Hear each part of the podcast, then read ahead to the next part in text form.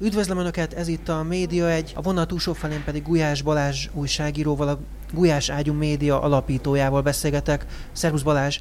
Szia Dani, és üdvözlöm a hallgatókat! Több aktualitása is van a mai beszélgetésünknek. Először is gratulálok a születésnaphoz, mert hogy egyévesek lettetek, ha jól tudom. Hát a közeljövőben, igen. Tavaly március tizenötödikén indult, úgyhogy hát mondjuk egy hónap múlva, vagy pár hét múlva. Milyen volt az első év? Hogy értétek meg ezt az első évet? Hát könnyűnek nem volt, könnyű, viszont, viszont élményekkel, hogy úgy mondjam, teli volt. Tehát hoztunk azért jó pár erős anyagot, ugye talán a leg, legnagyobb olvasottságot, meg nézettséget az az anyagunk hozta, ami, amiben Orbán Viktor nyaralásáról számoltunk be videóval együtt. Aztán lelepleztük Trombitás Kristófot, ami ráadásul neked talán profilba is vág, mert hát ha nem is nevezhető újságírónak, de, de mégiscsak a médiában dolgozik, és itt próbál tevékenykedni. Ugye egy karlendítős fotót kaptunk egy olvasótól, ami, amit, amit közzétettünk.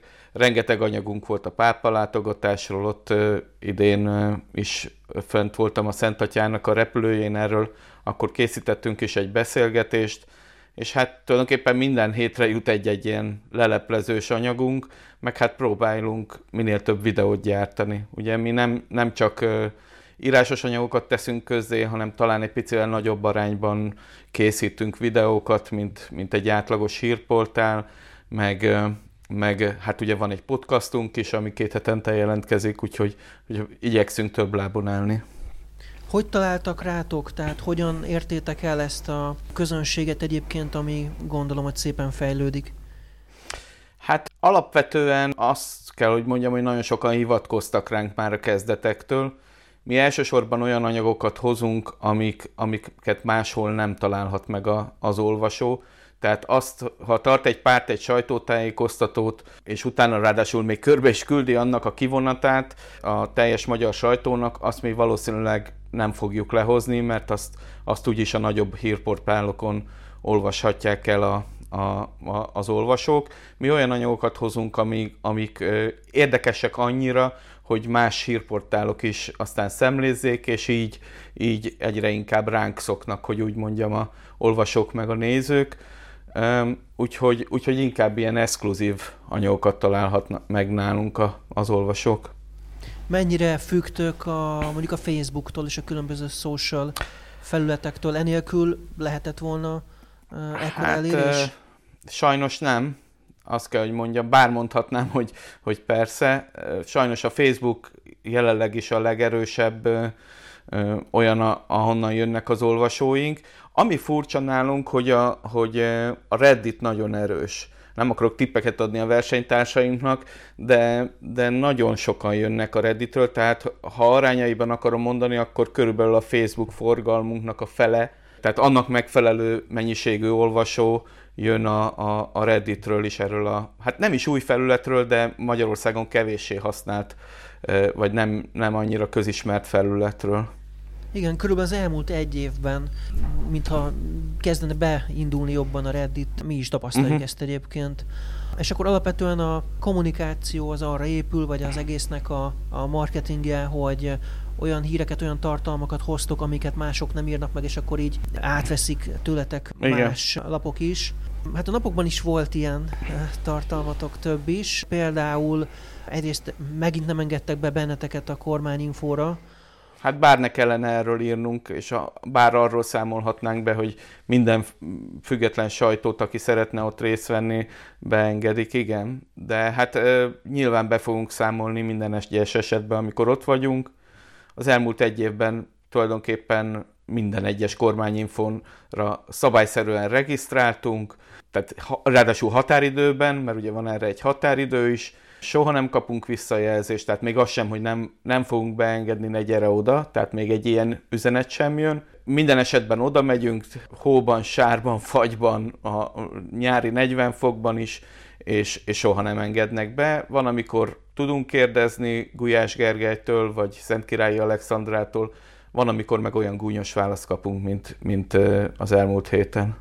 Mármint, hogy az utcán tudtok ilyenkor kérdezni nyilván. Igen, te, persze, fut, persze. Futólag persze. A két lépés között, vagy a két sarok, utcasarok között mondjuk. Képzeld el, lemértem, hogy ugye két eset van, az egyik, hogy autóval jön a miniszterelnökséget vezető miniszter és a kormány szóvivő, akkor ugye hát azt, azt lemérte a egyik kollégám, hogy hat lépésnyi távolság van a, a, a miniszterelnöki kabinetiroda, ahol tartják a kormányinfót, meg a kocsi között rendszerint, tehát hat lépésnyi ott a távolság. Ha a miniszterelnöki hivatalból sétál, illetve a miniszterelnökségről sétál át a, a Gulyás Gergely miniszter, akkor lemértük azt, és negyvenöt másodpercnyi időnk van, ott, ott egy kicsit kegyesebb a sors. negyvenöt másodpercnyi időt kapunk akkor arra, hogy kérdezzünk, aztán vagy válaszolnak, vagy nem. Milyen érzés az, amikor egyébként reggel elindulsz egy olyan eseményre, ahová tudod, hogy nem fogsz tudni bemenni, de mégis oda kell menned, vagy úgy döntesz, hogy oda mész? Kicsit frusztráló, de inkább arra igyekszem ilyenkor gondolni, hogy, hogy az olvasóink elvárják, hogy, hogy ahogy ugye annak idején egy másik kontextusban Pokorni Zoltán mondta, hogy a jeges lehelletünket érezzék a tarkójukon a politikusok, szóval nekünk ez a feladatunk, hogy kérdéseket tegyünk föl, és, meg, és eljussunk odáig, hogy egyáltalán megpróbáljunk kérdést föltenni. Úgyhogy én ezt nem, nem mérlegelem azt, hogy, hogy most ez nekem kellemes, vagy sem. Nekem ez a hivatásom, és, és ennek megfelelően kell eljárnom szerintem. Remélem, hogy az olvasóink is így látják. Az a visszajelzés, hogy igen, hogy azt mondják, hogy csak azért is menjetek oda, és érezzék, hogy, hogy ti minden esetben ott vagytok. Volt már olyan érzésed, hogy na, lehet, hogy ma be fogok jutni? Nem. Az operatőr kollégám, akivel szoktam menni az utóbbi időben, ő mondja, hogy hát most az, próbáljuk meg megkérdezni a biztonságot. Persze mindig megkérdezzük a biztonságiőrt, de hogy, de hogy ő most úgy érzi, hogy, hogy talán, talán van rá esély, vagy hogy eljátsszák azt a trükköt, mert ugye az is lehet egy trükk, hogy mi írunk nekik határidőben, hogy regisztrálunk, és akkor, ha nem mennénk oda, akkor mondhatnák azt, hogy hát regisztráltak, és mi beengedtük volna őket, de nincsenek itt. Szóval, szóval a kollégám, a operatőr kollégám szokta mondani, hogy, hogy hát most talán ma lesz a nap, amikor, amikor meggondolják magukat. Egyébként az okát se tudjuk, hogy miért nem. Na mindegy, ez csak zárója. De aztán már most, most a legutóbbi alkalommal már tizenöt-húsz méterről ingatta a fejét a biztonsági őr, hogy, hogy, hogy ezúttal sem, úgyhogy én nekem illúzióim különösebben nincsenek. Meg ugye az is egy érdekes kérdés, Dani, hogy amíg ott van mondjuk a Magyar Hang, ők is, nem tudom, szoktak próbálkozni, vagy legutóbb ott volt a Partizán is, tehát én nekem vajon van-e erkölcsi lehetőségem arra, hogyha mondjuk engem most a legutóbbi alkalommal beengedtek volna, hogy bemenjek egy olyan helyzetben, amikor vannak olyan munkatársaim a független sajtóból, akit, akit meg nem. Én szerintem, én szerintem akkor járnék el helyesen egy ilyen helyzetben, még nem gondoltam végig, ezt most csak én ad hoc uh-huh. gondolom, hogyha azt mondanám, hogy abban az esetben megyek be, Ha, ha a Magyar Hangot is, meg a Partizánt is, meg mindenkit, aki szeretne kérdezni, az beengedik. Ugyanakkor nyilván az is benne van, hogyha bemész, akkor felteheted azt a kérdést, hogy miért nincsenek bent a többiek. Igen, igen. Tehát még az egy adekvát válasz lehet, hogy bemenni, és csak erről feltenni kérdést, meg megpróbálni kihúzni belőlük valamilyen reakciót, mert ugye eddig mindig először hivatkoztak arra, hogy nincs elég hely, aztán, hogy csak a, csak a komolyabb lapokat hívják meg. Na most ott ül bent a Magyar Fórum, aminek nincs is gyakorlatilag olvasója, meg egy védjegybitorlás eredményeképpen nevezheti magát Magyar Fórumnak. A csurkaörökösök ugye ennek ellen tartanak, erről is egyébként közöltünk az elmúlt évben cikket. Szóval ez is kiesik, akkor mi marad azon kívül, hogy mi mondjuk egy inkább konzervatívabb szemléletből közelítjük meg a magyarországi történéseket, és ez nyilván fáj nekik, hogyha ha ők magukat konzervatívnak minősítik, és egy konzervatív lap pedig kormánykritikusan viszonyul hozzájuk. Gondolom, hogy ez, de ne, ugye nincs magyarázat, tehát ez is csak egy tipp lehet, hogy ez lehet a legvalószínűbb magyarázat.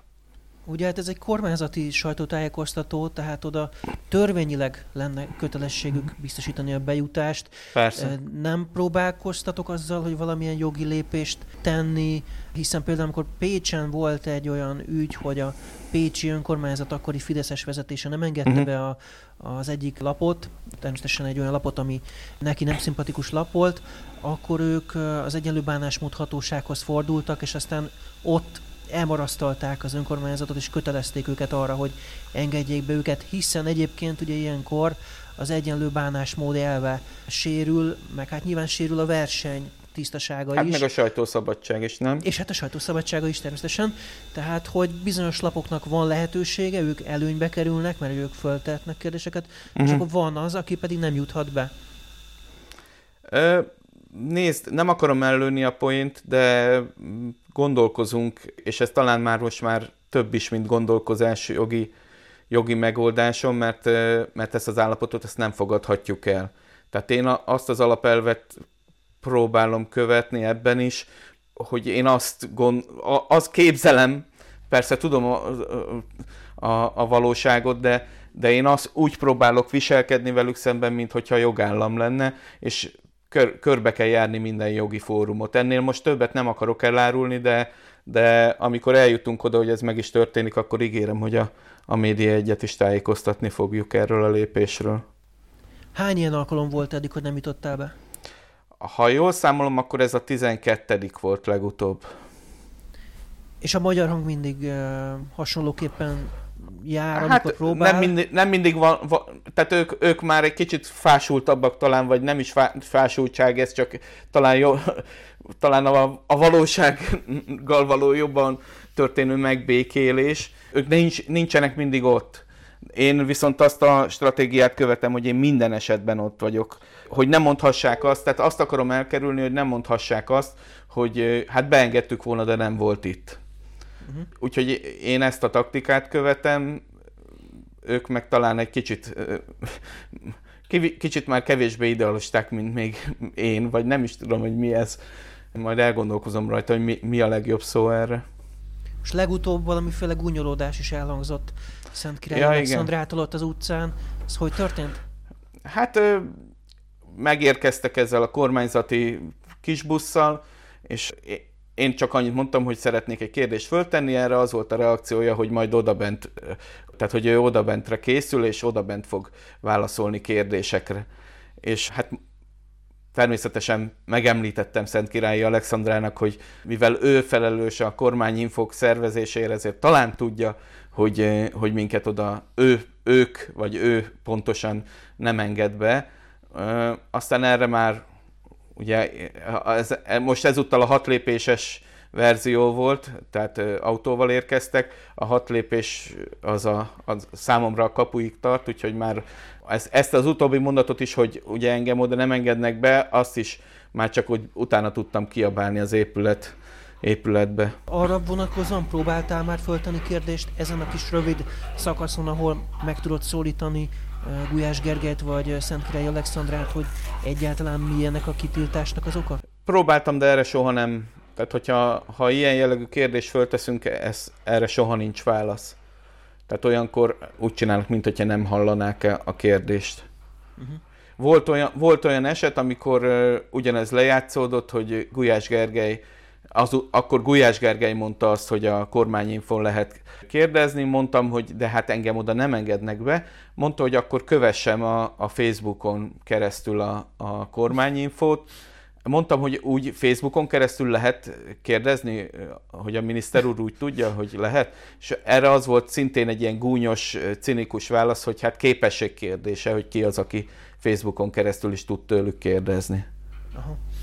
Úgy látszik, akkor van valamilyen rejtett megoldás, kérdezési lehetőség. Nyilván ez biztos, megint csak a... biztos. Az én képességeimmel van gond, biztosan. Uh-huh. Hát kíváncsi leszek, hogy jogilag ezt meg lehet-e valahogy csípni. Ennek az időzítéséről lehet valamit tudni, hogy körülbelül mikorra lehet számítani arra, hogy valami történik? Hát ez rövidesen meg fog történni, de még nem akarom ellőni a point, mert az időzítésben is úgymond lesz egy csavar, úgyhogy, úgyhogy azt nem akarom még ellőni, de ígérem, Dani, hogy neked fogok szólni először, hogyha ez ez megtörténik. Várom, köszönöm. Ugorjunk Bicskére. Ugorjunk. Két oknál fogva is, egyrészt nyilván, mert neked ez közeli helyszín, tehát egy testhez álló helyszín. Hát másrészt én itt lakom, hát, igen. igen. Most is ott innen jelentkezek. Igen, hát másrészt pedig ott elég súlyos dolgok történtek, és az elmúlt hetek sajtóját igen jelentősen meghatározta az, ami ott történt. Beszéljünk egy kicsit arról az ügyről, hogy tehát ami, ami ott történt, annak a sajtóbeli vonatkozása, hogy egyetlen az, hogy uh-huh. egy újságíró képes volt most megbuktatni két embert, sőt már aztán hármat tulajdonképpen. Igen. Ez azt jelenti, hogy akkor van valamiféle következménye mégiscsak az újságírásnak? Hát ennél szerintem egy, egy lépéssel tovább kell mennünk. Szerintem annak van következménye, hogyha ha Orbán Viktor székere meg-meg, de nem Orbán Viktorra nézve van következménye, hanem, hanem a alatta lévő beáldozható, akár magasrangú, lásd köztársasági elnök, lásd é pé lista vezető, lásd egy püspök, tehát ilyen pot, fideszes potentátokra veszélyes ez, mert hát azért lássuk be, egy miniszterelnöknek egy ilyen helyzetben nagyon is van felelőssége, ám nyilván ő érinthetetlen, éppen ezért, éppen ezért kellett nagy hadvezéreket is, vagy tábornokokat is beáldoznia, hogy nehogy hozzájusson el, és a, a beáldozással próbálja csökkenteni azt a feszültséget, ami a társadalomban van, én így látom. Ugye az ő neve több szálon is előkerül egyébként, mármint hogy a miniszterelnöké. Igen. Pont te bányáztad ki korábbi cikkekből, hogy ő támogatott, kampányolt még a kétezres években, amellett Igen. az egyesület mellett, amelyiknek tagja volt a pedofil, jól mondom? Nem csak, hogy tagja volt, tehát itt már nem a K. Endréről beszélünk, hanem a, a V. Jánosról, aki a, a, az otthon igazgatója volt, és konkrétan a pedofil, tehát, mert ugye csak, ezt csak azért mondom, mert, mert a kormányzati médiában sokszor azt mondják, hogy hát szegény K. Endre az nem is volt pedofil. Minden esetre, most ezt, ezt a vitát nem akarom megnyitni, csak azt mondom, hogy most a V. Jánosról beszélünk, aki konkrétan megrontotta a gyerekeket. Ő nagyon beágyazott volt uh, itt a helyi, helyi Fideszben, és kétezer-kettőben úgy indult uh, a, a Fidesz, meg, a, meg egyáltalán ez a hozzáköthető világ, hogy egy egyesületet alapítottak, egy, egy összefogás Bicskér egyesületet, És, és ennek volt a lista vezetője, ez a bizonyos V. János, tehát az első számú bicskei embere, V. János volt, és ö, mellette, illetve az egyesület mellett kampányolt kétezer-kettőben Orbán Viktor. Egyébként ebben az ügyben lesz még, szintén most már tényleg ez a műsor olyan, mint egy ilyen titokcsere, vagy nem tudom, hogy szóval ebben is lesz egy cikkünk várhatóan a jövő héten, ami tovább görgeti ezt az ügyet, mert ebben, ennél több van benne, de hát majd elolvassák azt is. Addig, addig ajánlom a, az eddigi cikkünket. És kétezer-hatban ugyanez az egyesület egyébként már annyira Fidesz közeli volt, vagy annyira nem titkolták, hogy Fidesz közeli, hogy a, az em es zé pés polgármesterrel szemben induló fideszes jelöltet, Teszeli Zoltánt, aki most a választókerület fideszes országgyűlési képviselő, őt támogatták a polgármester választáson.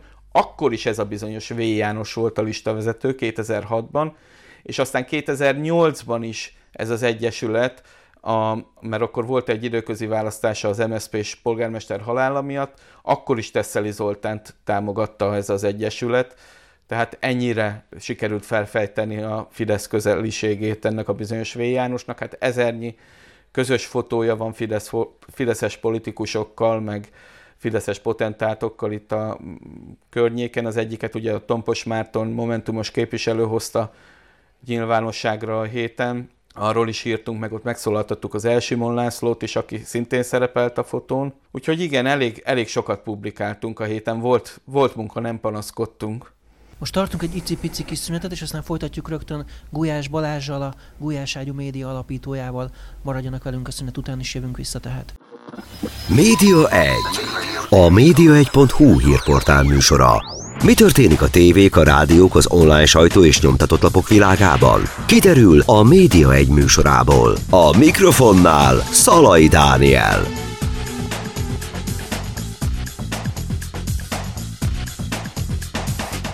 Folytatódik a Média egy, vendégem továbbra is Gulyás Balázs, a Gulyáságyú Média alapítója. bicskei újságíró, ami ugye azért is érdekes, mert hogy Bicskén most felfordult a világ fenekestül itt az elmúlt hetekben, az ott történt súlyos bűncselekmény sorozat ügyében, és a pedofil bűncselekményben bűnsegédként érintett K. Endrének nyújtott kegyelmi döntés kapcsán. Magáról a bűncselekményről, hogyha egy picit beszélgethetünk, Balázs, ez mennyi éven át tartott? Mit lehet tudni egyáltalán erről, a, erről az ügyről? Hányszoros cselekményről van szó? Hát ugye, ami miatt elítélték, az egy ilyen tizenegy-két éves szakasz volt, de éppen, és hogy, hogy most már tényleg ne, ne csináljak egy ilyen titok show-t ebből, úgyhogy most már muszáj lesz elárulnunk, hogy miben nyomozok. Éppen abban nyomozok, hogy tulajdonképpen már a kilencvenes évek elején is voltak, hát legalábbis egyelőre csak annyi jelenthető ki, hogy megkérdőjelezhető esetek vele és, és kiskorúakkal kapcsolatban. Úgyhogy éppen ez a, ez a fő nyomozási irány, amiben próbálunk előjutni. Hát azért ezek rettentő nehéz felfejteni egy harmincegy néhány éves történetet, de, de, de próbálkozunk. Ugye annyi előnyöm, el, előnyöm van, hogy itt lakom a településen, tehát, nem, tehát tudom azért, hogy kihez érdemes nyúlni, vagy milyen forrást érdemes megkeresni. Um, Úgyhogy, úgyhogy igen, ez úgy tűnik, hogy ez egy több, több évtizedes ügy volt, és az a szörnyű, hogy, hogy rengetegen hallgattak. Tehát itt azért többen tudtak erről az ügyről. Ugye volt ráadásul a kétezer-tízes évek elején, tizenegyben már egy feljelentés ellene, ami, ami, ami aztán nem fordult át nyomozásba. Tehát ott, ott sikerült elsikálni az ügyet. Ugyanolyan, tehát abban is volt már olyan sértett a kétezer-tízes évek elején ügyben, aki aztán később a kétezer-tizenhatban végül elindult nyomozásban is sértett volt. Tehát képzeld el, hogy egy gyerek, vagy, vagy egy nagyon fiatal felnőtt mit élhetett át abban a pár évben, amikor ő, ő vette a fáradtságot, hogy kiáll, és, és egy ilyen nagyhatalmú emberrel szembe fordul, és akkor nem indul el egy nyomozás, és további négy-öt-hat évet kell várnia arra, hogy, hogy aztán ö, egyébként amiatt ö, elinduljon egy nyomozás, mert, mert ugye az egyik áldozat az öngyilkos lett, annyira nem bírta tovább ezt a, ezt a fajta nyomást, meg ezt a pszichés terrort. Tehát, ö, tartok, tőle, tartok tőle, nyilván ez specu, spekuláció, amit most mondok, de tartok tőle, hogyha nincs ebben egy, egy fiatalembernek a halála, akkor lehet, hogy ezt az ügyet, a tizenhatos ügyet is sikerül elsikálni. Uh-huh.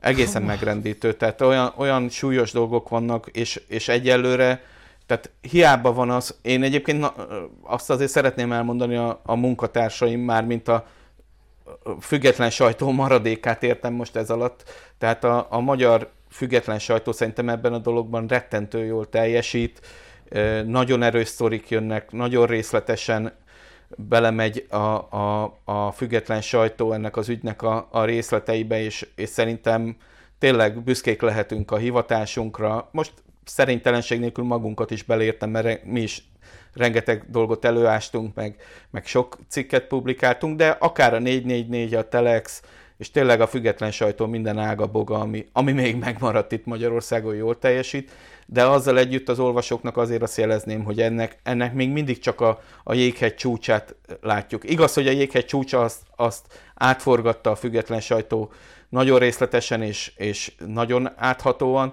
de még mindig csak kapirgáljuk a felületet, és még sokkal több réteg van ebben a történetben, mint ami eddig kiderült. És remélem, hogy továbbra is így, így fogunk tudni teljesíteni. Most a, a többes szám az, az ismét a teljes magyar független sajtót értem alatta, és, és tényleg minden, minden ágabogát ennek föl tudjuk tárni. Arról lehet-e tudni valamit, hogy egyébként amikor ezeket a cselekményeket elkövették, akkor ez sporttevékenységgel összefüggötte, vagy, vagy ettől független volt? Én a, értem, hogy mire célzol, ugye talán azt a Telex írta, meg azt hiszem, hogy, hogy volt egy Niké sportegyesület, ami, ahova az a K. Endre hordta a gyermekotthon gyerekeit, és az a Niké sportegyesület, ez a Orbán ö, öccsének a, a, a vezetése Orbán, alatt Orbán működött. Győző, igen. Igen. Tehát én azt... Ö, Aki a Birkózó Szövetségnek egyébként ö, igen. alelnöke. Én azt gondolom, hogy az abban annyi volt, amennyi, amennyit tudunk róla jelenleg. Aztán, aztán lehet, hogy kiderül olyan, ami, amin én is meglepődök. Ö, itt elsősorban, elsősorban az otthonon belül ö, történtek ezek a megrontások.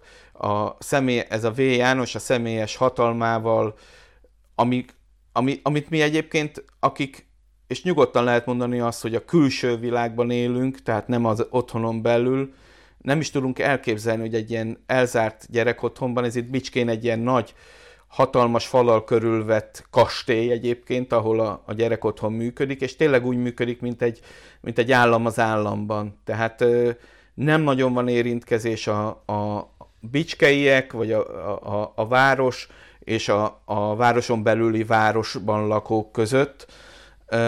Tényleg, mint egy, mint egy buborék, ami, amiben most talán egy picit a sajtónak köszönhetően belelátunk, de nagyon elzárt terület. És most képzeld el, hogy egy ilyen elzárt részen van egy mindenható úr, ez a bizonyos V. János, aki ráadásul ugye ilyen mézes madzag és ostor technikával manipulálja a gyerekeket. Nincs, kive, nincs hova fordulnod. Tehát ezek ugye nyilván leg, a, le, legtöbb esetben árva gyerekek, vagy olyan gyerekek, akikről lemondtak a szüleik. Tehát nincs, nincs egy fogódzód az életben, és mondjuk tizenéves vagy, vagy még csak annyi sem. Tehát, ja, és a V. János ráadásul bent lakott a kastélyban, tehát ő bent lakott a gyermekotthonban. Uh-huh. Uh, és amennyire én tudom, a, a megrontások azok az ő lakrészében történtek uh, leg, leggyakrabban.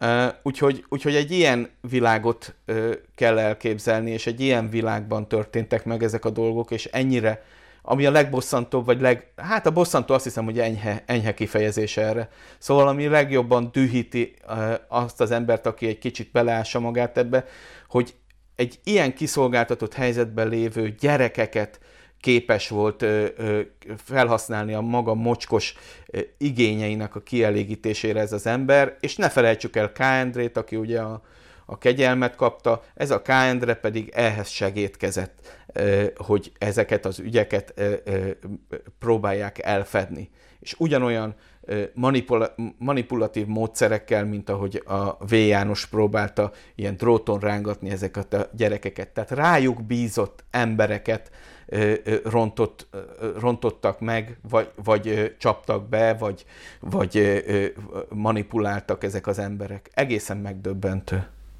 Két nagyon fontos kérdés adja magát. Az egyik, hogy mi lesz ezekkel, akiket így bántalmaztak, akiket molesztáltak, tehát most ők kapnak-e valamiféle segítséget, van-e valami erre, tudsz-e ilyesmiről ott helyben, beszélnek-e ilyenről? A másik pedig az, hogy mi lesz az otthonnal, tehát hogy egyébként ezek után tud-e tovább működni egy ilyen otthon? Hát az utóbbit nem tudom, mert ahogy mondtam, nagyon nehéz ebbe a világba belátni, még bicskeiként is. Tehát én azt gondolom, hogy ez, ez az állam feladata lenne, hogy, hogy e, átvilágítsa az összes ilyen, nem csak ezt, mert, mert nyilván nem csak itt lehet probléma, hanem az országban másutt is.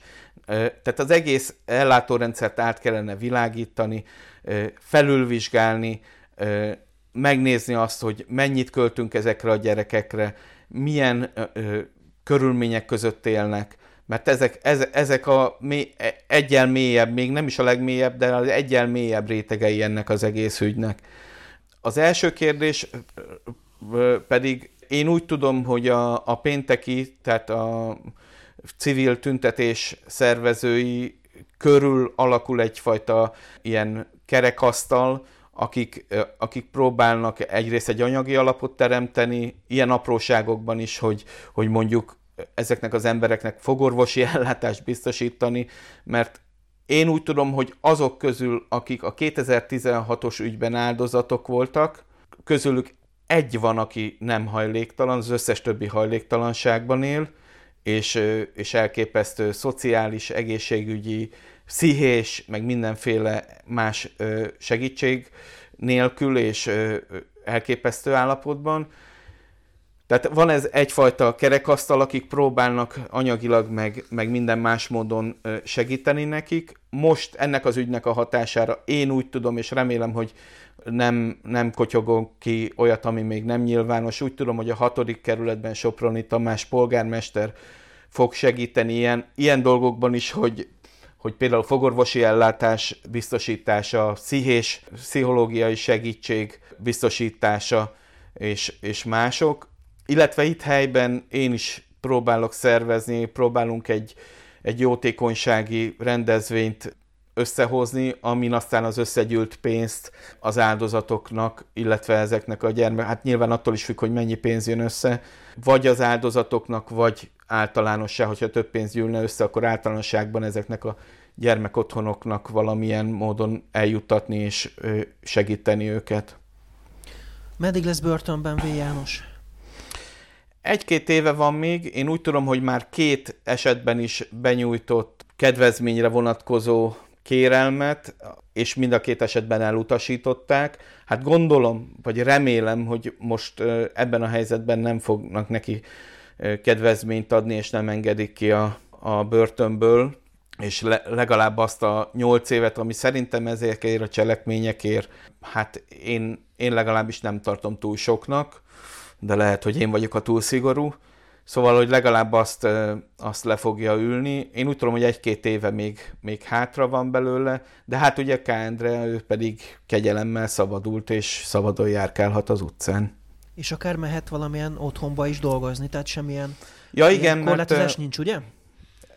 Az alól is mentesít. Lett volna korlátozás, de az ítélet szerint, de az alól is mentesítette a kegyelemben a Novák Katalin köztársasági elnök, tehát, tehát nyugodtan a foglalkozását űzhetné, ha, ha valahova fölvennék, vagy, vagy ha szeretné űzni. Uh-huh. Hát nem nagyon látom, hogy mi védi meg, vagy ki védi meg akkor ezokat a fiatalokat, ahová esetleg föl akarnák venni. Talán az segíthet, hogy a neve most már azért eléggé széles körben nyilvánossá vált, főleg úgy, hogy ő maga posztolt Facebookon úgy, hogy szerepelt benne a teljes neve is. Igen. Tehát ilyen szempontból talán ez, ez jelenthet valamiféle védelmet, hogy a nevet az emberek talán megjegyzik. De hogy arról tudsz-e valamit, hogy egyáltalán ez a kegyelem, ez, ez hogy jött, miért kapott ő kegyelmet, hogy került az egész ügy a köztársasági elnök Novák Katalin asztalára? Hát most már elég sokat tudunk róla. Az egészen biztos, hogy Balogh Zoltán református püspök lobbizott ennek az érdekében, és az is biztos, hogy, hogy Novák Katalin úgy kapta az asztalára, hogy Varga Judit, ugye neki kötelessége továbbítani a kegyelmi kérvényt, de Varga Judit nem ajánlással, tehát nem azzal küldte tovább, hogy ő is ajánlaná ezt.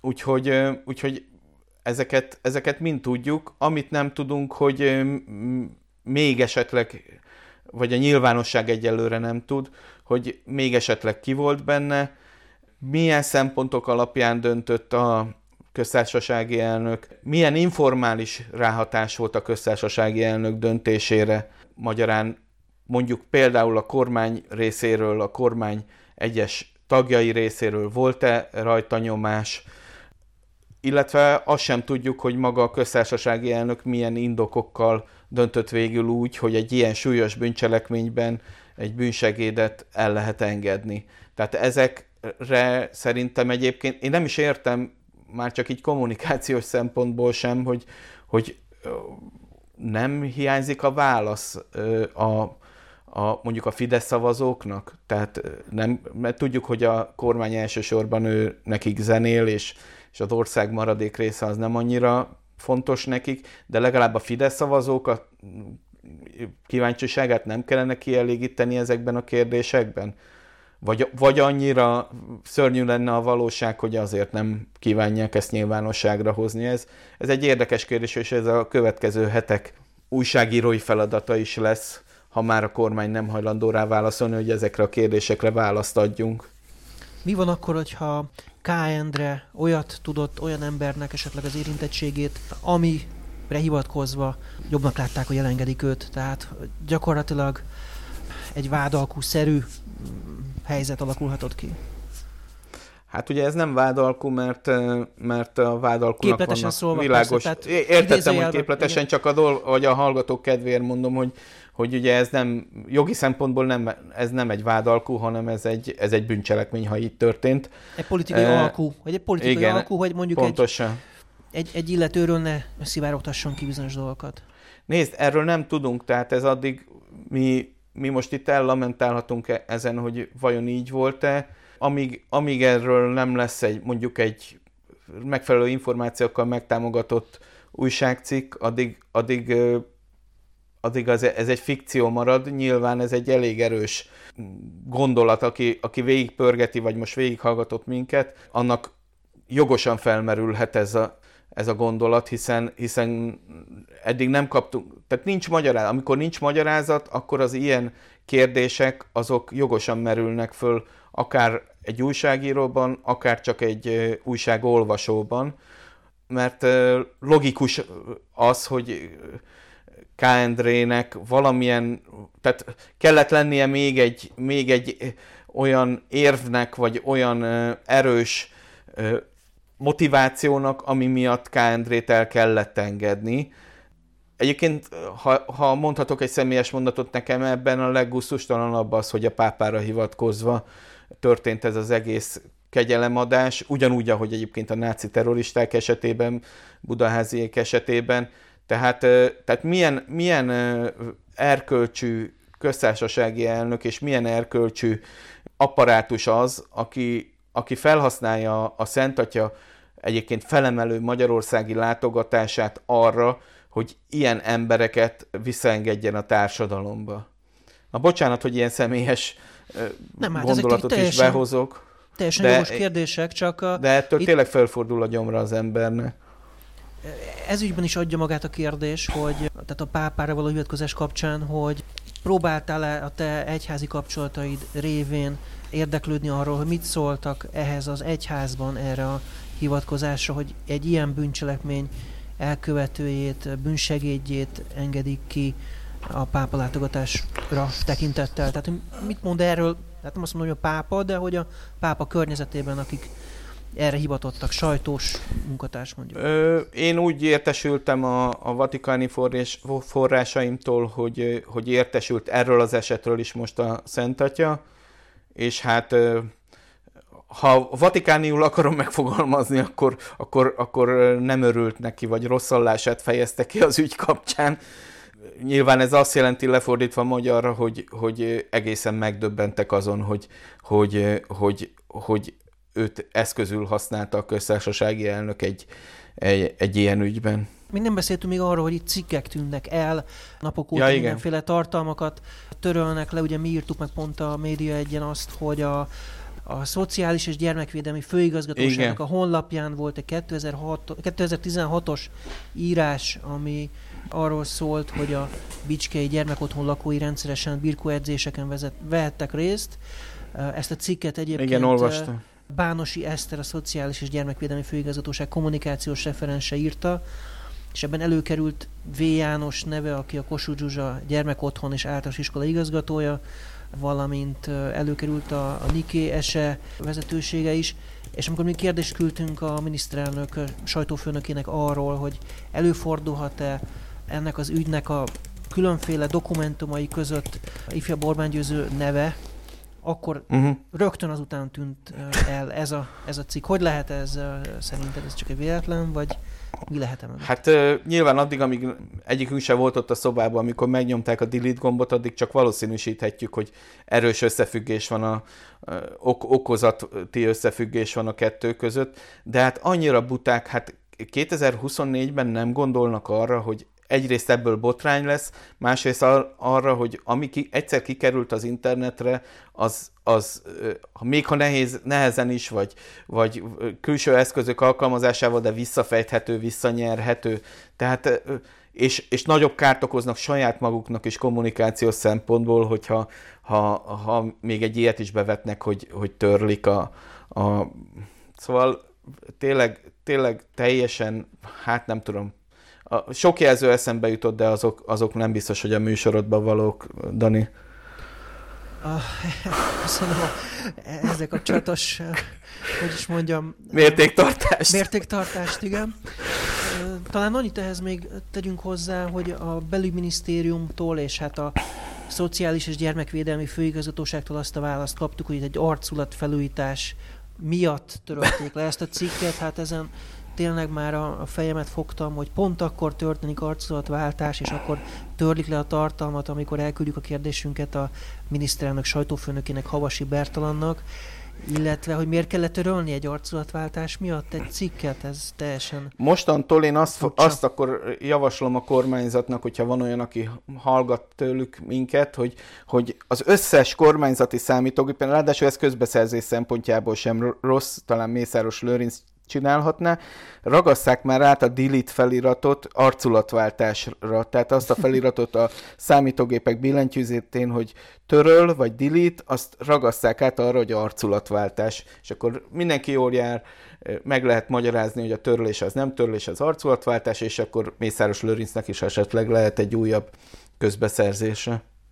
És történtek a héten más tartalomtörlések is, uh-huh. például Orbán Viktor TikTokjáról eltűnt az Azaria videó, aztán volt egy másik, amikor is Magyar Péter, ugye a Varga Judit volt férjének a posztjával kapcsolatban az Index cikkéből tűnt el egy tartalom, ami őt idézte.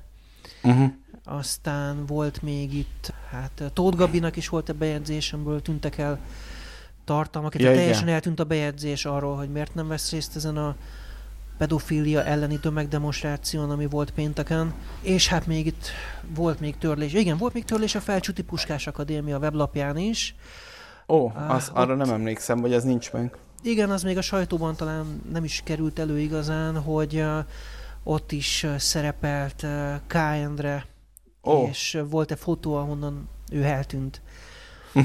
És abban a cikkben voltak még ugye más nevek is, például Nemcsák Károly, illetve ha Aha, jól emlékszem, igen. akkor egy államtitkár is ott szerepelt és hallgatta igen, emlékszem K. Endre beszédét. Na, az a fotó is eltűnt a Felcsuti oh. Puskás Akadémia honlapjára, úgy látszik ott is valamiféle arculatváltásról lehet szó, de ugye arra kellene figyelniük, arra kellene figyelniük, hogy Sztálin csinálta ezt nagy üzemben, ezt a retusálást, hogy egyre több embert, aki, aki kegyvesztett lett és kinyírták, azokat így le kellett retusálni a Sztálinnal közös fotókról. Csak arra kellene vigyáznunk, hogy a végén nehogy csak egyedül Orbán Viktor maradjon a fotón, és mindenki eltűnjön me- mellőle, mert azért az csak ciki lesz. Hát igen, úgy látszik, hogy a retusálás az, az visszatér most így kétezer-huszonnégyben. Nagyon szépen köszönöm, Balázs, hogy itt voltál velünk a Média egyben. Jó sok mindenről beszéltünk, azt hiszem még fogunk is hallani ezekről a témákról a következő hetekben, hónapokban még lesz miről. Köszönöm. Köszönöm szépen, Dani, hogy kíváncsi voltál, és a hallgatóknak is, hogy meghallgattál. Ez volt a Média egy mára, egy hét múlva jelentkezünk ismét, visszahallgatható az adása a média egy pont hu-ról, a webcast pont hu-ról, Spotify-ról, iTunes-ról és tizennégy rádióban is hallható az adásunk.